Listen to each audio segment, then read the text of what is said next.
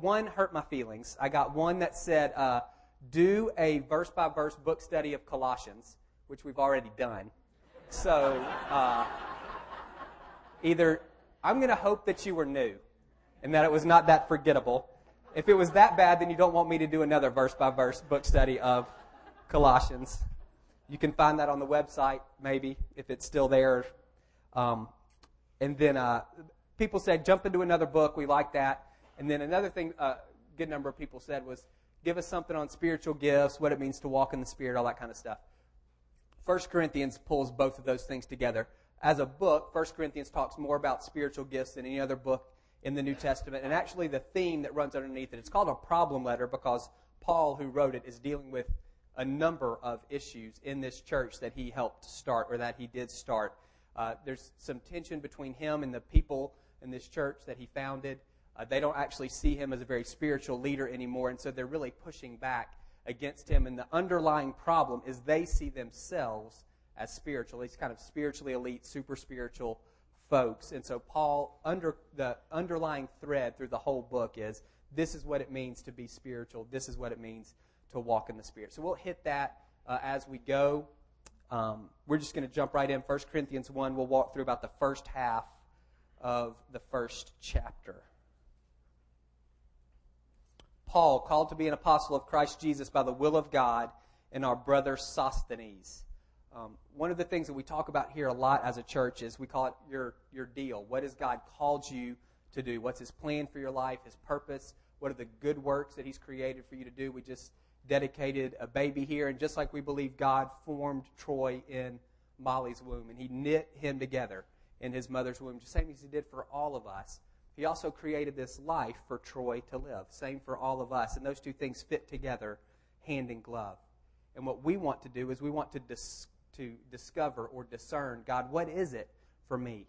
What are these good works that you have prepared in advance for me to do? What is your will for my life? What's my destiny? Whatever little tag, catchphrase you want to use, that's part of what we try to do as a church. We don't just believe, yes, God created you excellent. He also created a life for you and not only will you be more fulfilled as you live this life that He's created for you to live, you're actually, that's how you contribute to what He's doing in the world. Uh, Paul says it's by the will of God that I've been called to be an apostle. So Paul's deal is to be an apostle and a sent, a sent one, someone who spreads the good news in places where it hasn't yet been heard. And he says it's by the will of God, and that idea by the will of God is important for us. Again, Paul's about to get in these guys' kitchen on all kinds of issues, and they don't necessarily want to know what he's got to say. They don't respect him at this point again because they don't see him as necessarily a very spiritual guy. And for him to wade into that type of a hornet's nest where he's got to, uh, from a distance, help correct them, bring some measure of discipline to what they're doing, and knowing the people he's talking to already have, he's already got two strikes in their book, it's difficult takes a strong degree of confidence, and that confidence is rooted in knowing this is what God has called me to do. This is His will for my life. This isn't just me. It's not just something I came up with. I didn't just choose a major and now I've wound up in this field. It's not my circumstances. It's not my parents. Uh, this is what God called me to do. And if you can begin to develop roots like that, where you are confident in what God has called you to do, I'm not talking necessarily about where you go nine to five. I'm talking about God's will for your life. If you can begin to develop strong sense of conviction, this is my deal. These are the good works God has prepared in advance for me to do. Then when things start going sideways, when they get chaotic, when you get frustrated, when you fail, and you will fail, when you get disappointed, when there's loss, when there's hurt, when confusion, you won't bail. You'll know this is what God has called me to do, and I'm not going to move off of this. We say all the time, Sometimes God wants you to walk past an open door, and sometimes He wants you to kick down a closed one. And the only way to know that is to be convinced of what His will for you is. You want to, we want to, do the process of discovery. God, what is it? If you believe that He's created these things for you, if you don't read Ephesians 2.10, memorize it. You fit under that category these good works that He's prepared in advance for you to do. He has those. He's not trying to hide them from you. It's not 20 questions, see if you can guess. None of that. It's not the magic eight ball where you have to shake and hope you get it right. He desires to communicate to us. We just need to ask.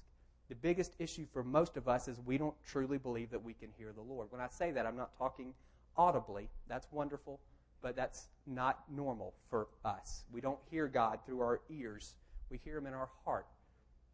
You can. If you're someone who's following Jesus, He very clearly says in John 10 10, you will know, or excuse me, John 10, you will know my voice.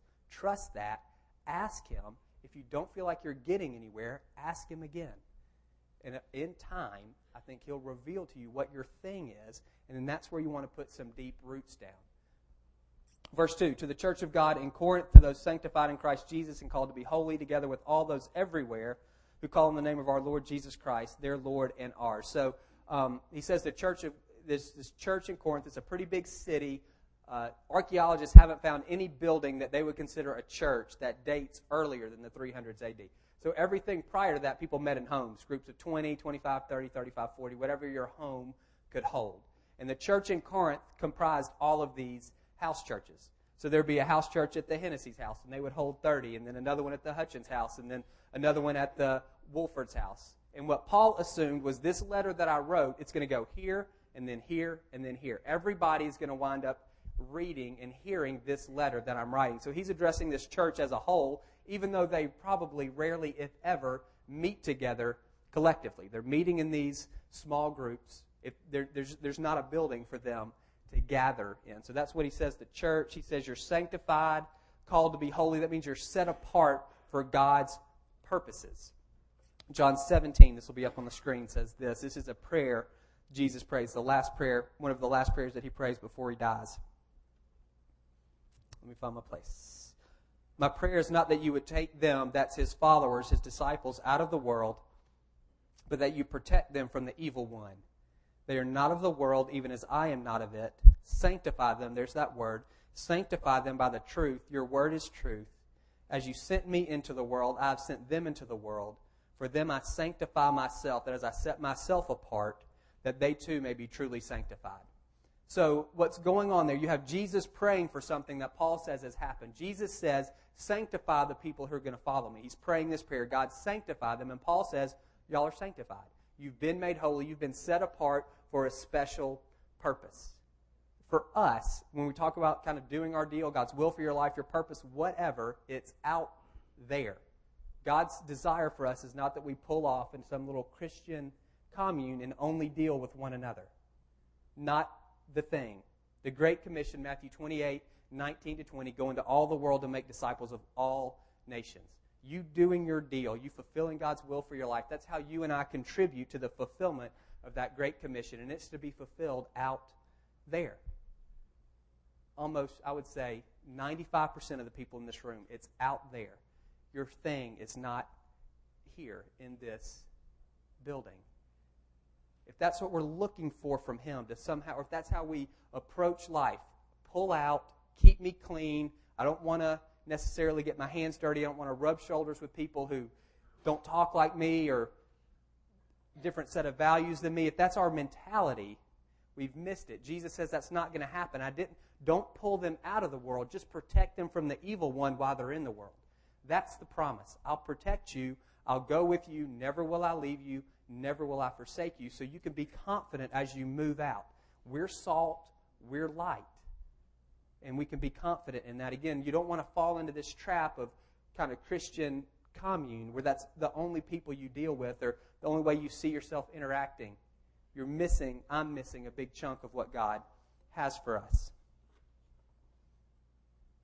Grace and peace to you from God our Father and the Lord Jesus Christ. Grace is God's unmerited favor. Every good thing we get from God is grace. We don't deserve any of it. Peace, wholeness, well being, welfare. Because of God's grace to us, peace is the result of that.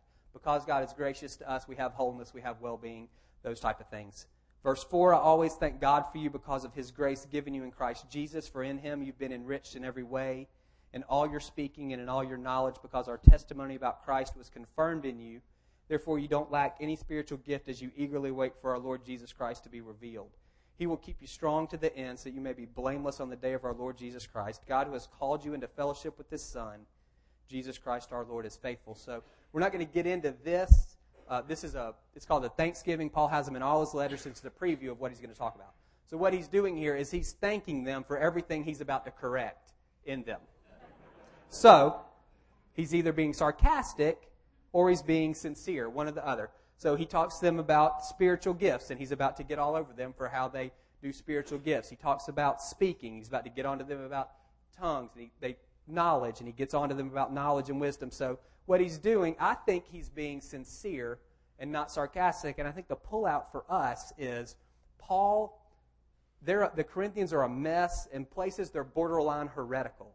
And he's able, I think, to sincerely say, I thank God for the activity that I see here. It's not perfect. In some places, it's not even good.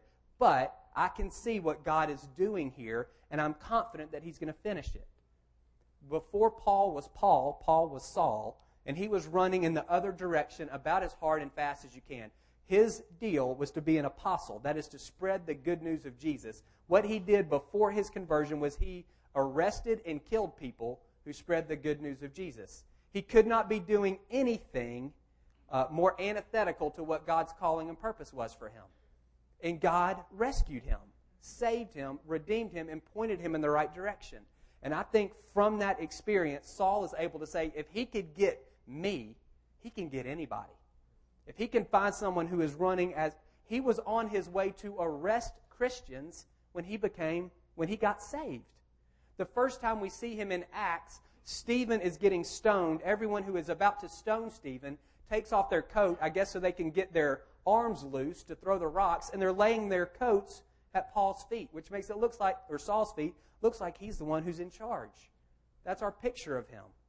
Then just a few chapters later, we see him falling off a horse, the light, the voice, all of that, and giving his life to following Jesus. And so I think because of his personal experience with God and the way God can redeem anyone from anything and get you moving in the right direction, he's able to say to these guys, listen, you're a train wreck right now, but I'm thanking God for what I see because I know He can fix it. I know He can redeem it. I know He can grow you. I, this, this is not the final answer. So, two things. If you're frustrated with yourself, if there's an area of your life where you constantly are messing up, you're disappointed, whatever that looks like for you, where you're failing, you're disappointed, it's just not clicking for you. Point of frustration what I would say to you try to find something in that situation that you can thank God for. It might be difficult. Find something. If you need a magnifying glass, get one. Look for something in that situation that you can begin to thank God for. Find His activity somewhere. There is nowhere where He is not. That's hell. You're not there. So there, there's nowhere where He's not. So find Him in the midst of that and begin to thank Him for that. It will change your perspective. If you can find where God is active, even in your mess, it'll change your perspective on your mess. For some of you, it's not you, it's someone else that you're frustrated with. It's a teenager who you're frustrated with as a parent, or it's a coworker, friend, somebody, and they keep messing up, and you're about tired of walking with them. And you're tired of going over the same ground with them over and over and over and over and over again, and you're ready to wash your hands. And what I would say to you, find something in their mess where you can thank God for. Don't thank Him for something else in their life that's good. Find something in their mess where you can thank Him. And don't just thank Him, tell them, just like He did here. He told them, this is a wreck, and I'm thanking God for what I see. That changes perspective for the people who are messed up. If there's someone in your life who you're walking with, you're connected with, they keep screwing up, find something in, the, in that situation where you can thank God and tell them, I'm thanking God because I see this in here. Chances are they don't. And to hear you find God in their mess, that's a game changer for a lot of people. Verse 10 I appeal to you, brothers, in the name of our Lord Jesus Christ, that all of you agree with one another, so that there may be no divisions among you, and that you may be perfectly united in mind and thought. So, this idea of divisions, that word literally means uh, tear. A couple of times, once in Matthew, once in uh, Mark, Jesus is given this word picture, and he says, No, you don't take a new patch and sew it on old clothes. Because when you wash it, the new patch is going to shrink and it's going to tear the clothes. That's that word that we see divisions here. It's the same word. It's going to tear those clothes. In John, that word's used three different times, and every time uh, it's after Jesus kind of drops one of these verbal grenades that he does to the religious leaders and says, he says something, and they go, they don't know what to do, and they're divided in their opinion about him. Is he the Son of God? Is he not? Well, the Son of God's not supposed to come from Galilee. He's supposed to come from somewhere else. And they're, they're arguing about Jesus' identity, and that word division that we see there is used. It's created these factions among the folks. They're divided in their opinion about Jesus. And it says, what Paul says, rather than that, that tearing apart of your fellowship, rather than being divided in your opinion of Jesus, I want you to be perfectly united. That's knit together. The word's actually used uh, mending of fishing nets. It's the opposite of tearing. I want y'all knitted together. I want you mended as one, that you may be perfectly in mind and thought. I want your opinions about Jesus to be the same. That's what he's saying. I want y'all to be on the same page about who Jesus is. My brothers, some from Chloe's house, have informed me that there are quarrels among you. Quarrels, that word's often translated actually every other time strife. That's not a word that I think we use very often. Strife is conflict rooted in rivalry or discord. These guys are picking sides, and it's causing these tears in their fellowship. What I mean is this one of you says, I follow Paul, another, I follow Apollos. We'll talk about him in a few weeks. Another, I follow Cephas. That's another name for Peter. Still another, I follow Christ. Is Christ divided? The answer is no. Was Paul crucified for you? No. Were you baptized in the name of Paul? No. I'm thankful that I did not baptize any of you except Crispus and Gaius, so that no one can say you were baptized into my name. Yes, I also baptized the household of Stephanas. Beyond that, I don't remember if I baptized anyone else. Memories, bad always, no backspacing. For Christ did not send me to baptize, but to preach the gospel not with words of human wisdom, lest the cross of Christ be emptied with its power. That last verse is actually pretty strong. We're going to look at it next week. What we want to look at this week is this whole idea of these divisions in the body. There's some heavy topics that Paul gets into in Corinthians, things that we would say that's got to be top three type stuff. He talks about the resurrection, they misunderstand that, spiritual gifts, worship, communion, whether women can speak in church. That's going to be a great Sunday for us and we can talk about that. I think I'm sick that day, as a matter of fact. So, all kinds of things, whether women should have short hair and guys can have long hair. That'll be another good one for us. Sexual purity, marriage. He gets into all of these things in 1 Corinthians. But before he touches any of those topics, he says, You guys are divided. I think to him it's primary. This is fundamental. There are tears in this fellowship. You guys are being spiritual snobs. You're picking teams. I'm on Paul's team. I'm on Peter's team.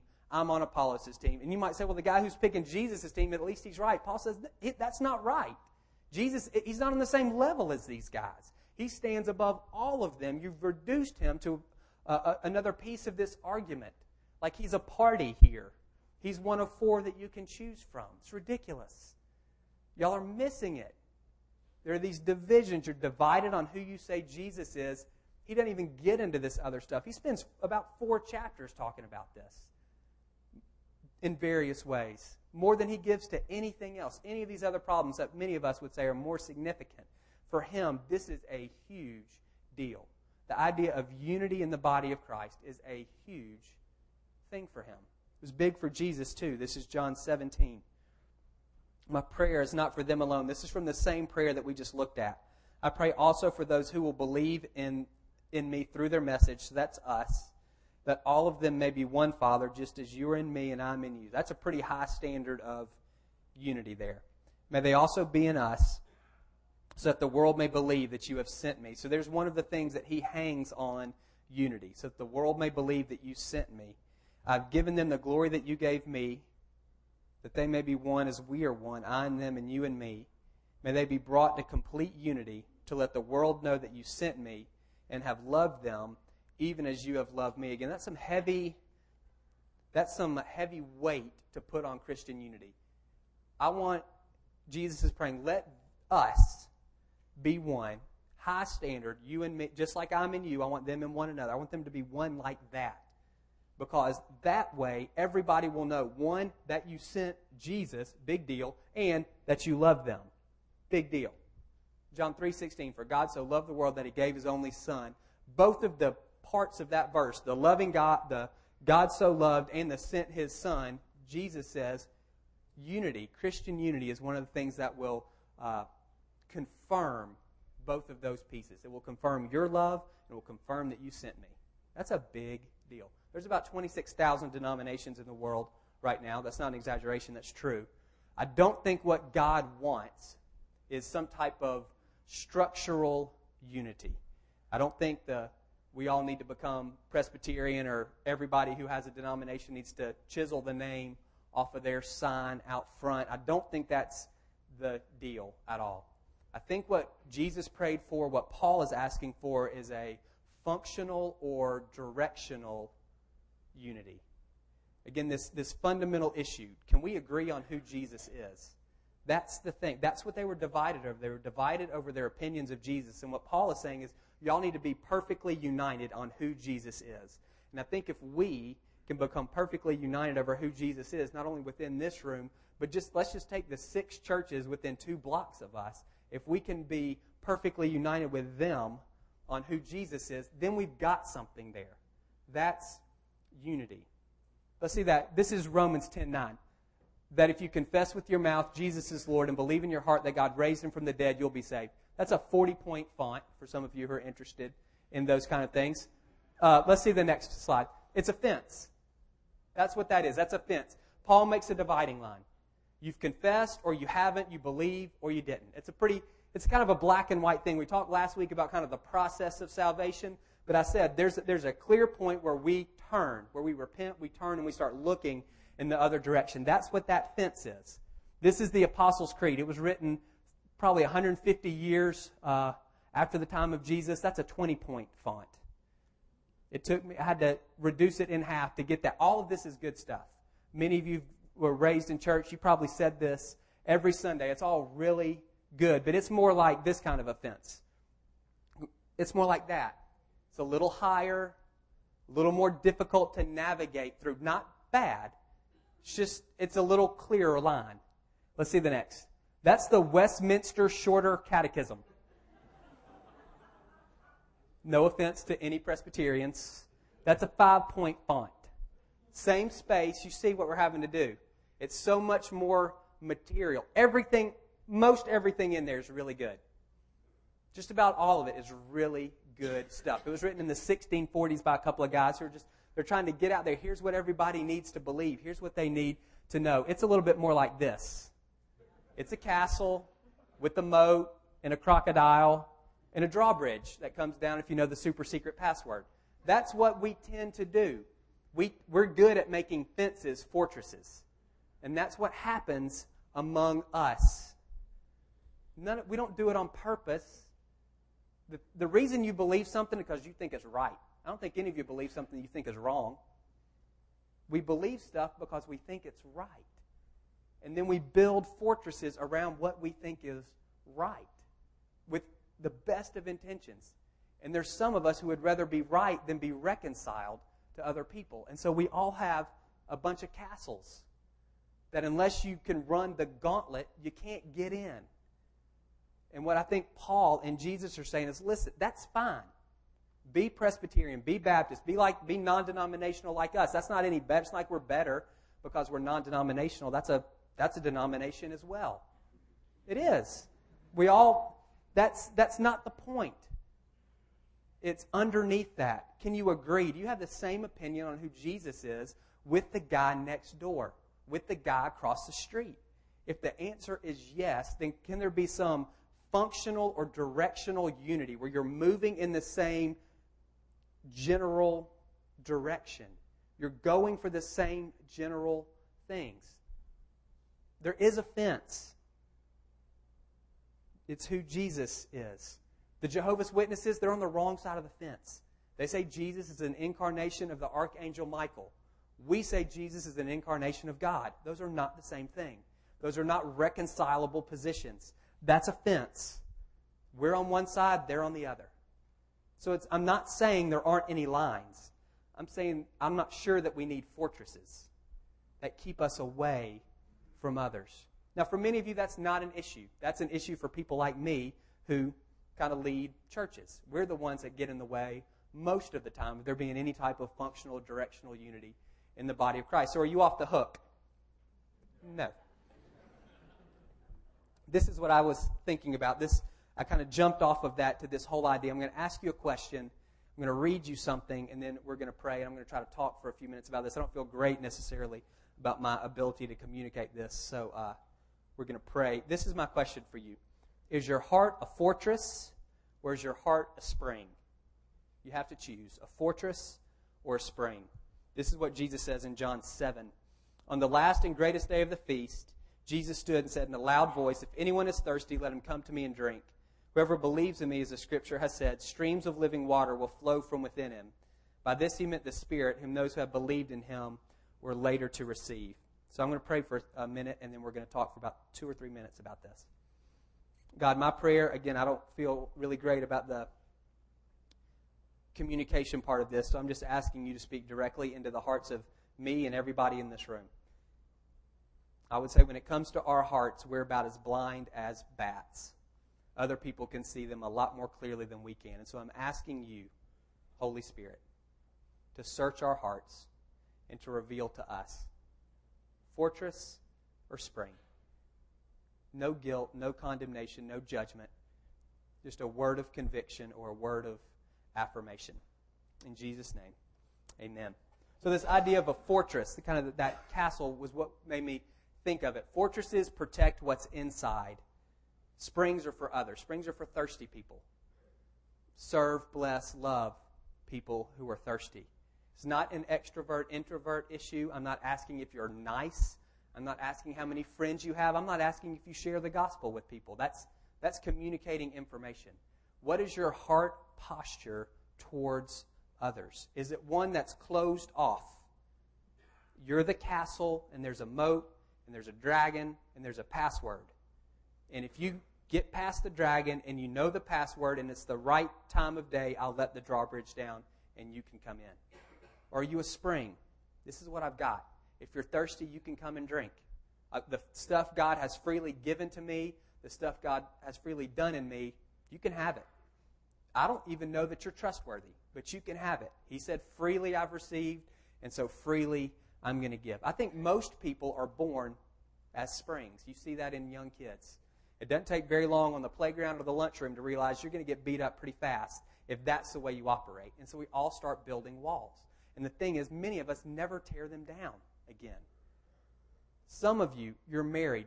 Your, your spouse hasn't made it through the gauntlet yet. Your kids haven't. Your parents haven't. Your best friends haven't. You're the only, you control your heart.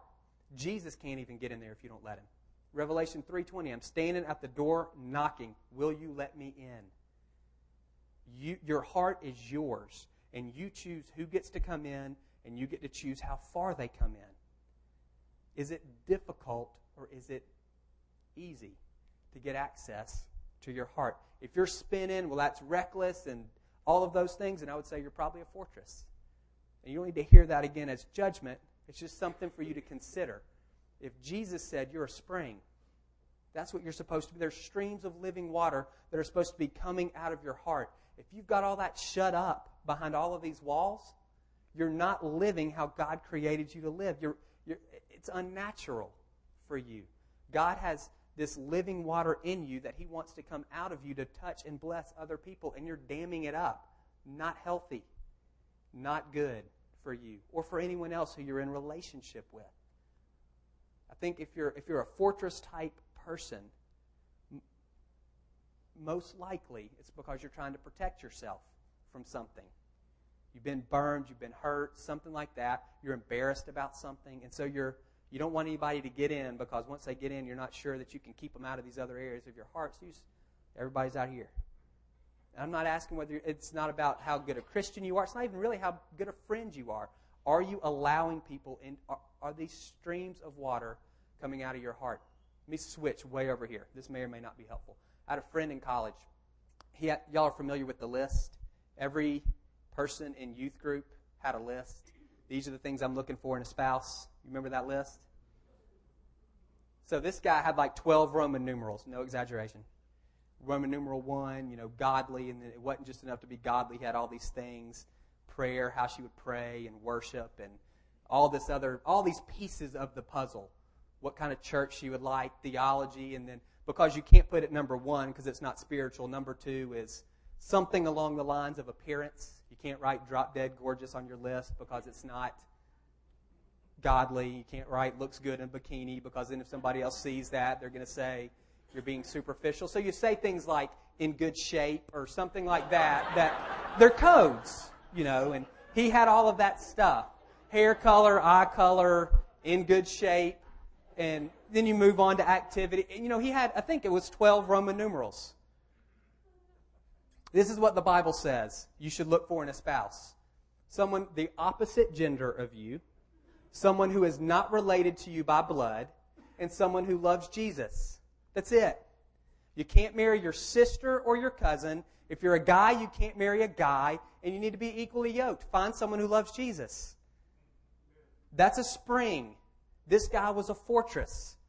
I'm keep, in my mind, I'm thinking, if that girl exists, what in the world makes you think she's going to go out with you? It's not going to happen. You don't, you don't meet your own criteria. So the, you get that, but we do that to keep people here. If a girl happens to be able to make it through the maze, then we'll see. It's protecting your own heart. It's, I don't trust God with my spouse. He might make me marry someone stupid or ugly or boring. And so I've got all these, I have the list here. That's, I'm, I'm protect, I don't trust the Lord.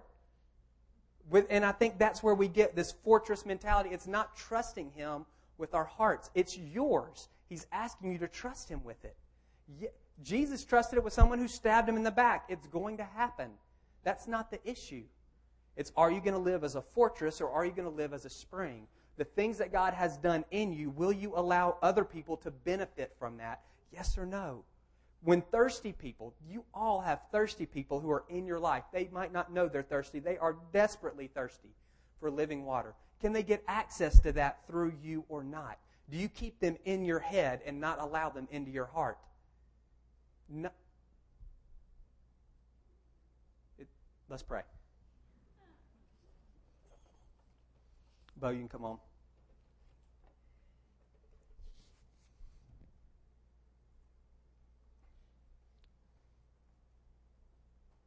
God, for any of us, I'm going to switch pictures.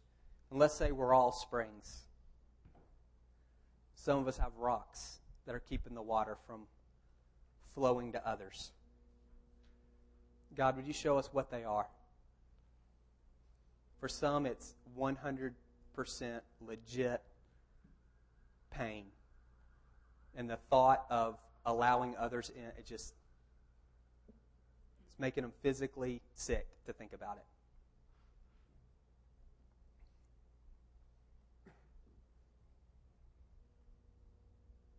God, my prayers in this, in these last four minutes, for those of us who aren't, the streams of living water are not running out of our hearts into the lives of those who are thirsty around us. Again, would you bring your gentle and sweet and specific conviction? Would we repent would you give us the courage to live life as a spring and to stop living it as a fortress? On this broader issue of church, God, I pray that this local congregation, that we would not contribute to any tears in this community. That we would be menders and not rippers. If there's anything from me, from the leadership, that needs to change, God, convict us. But that would be our identity in this place is we're for the church with a capital C. If you love Jesus, we love you, and we're moving in the same direction together. And that would be our posture towards the other local congregations in this body, in this city. In Jesus' name, amen. You guys can stand up. We're going to close with one song of worship. We'll have ministry teams up front. If you want prayer, please come. Uh, otherwise,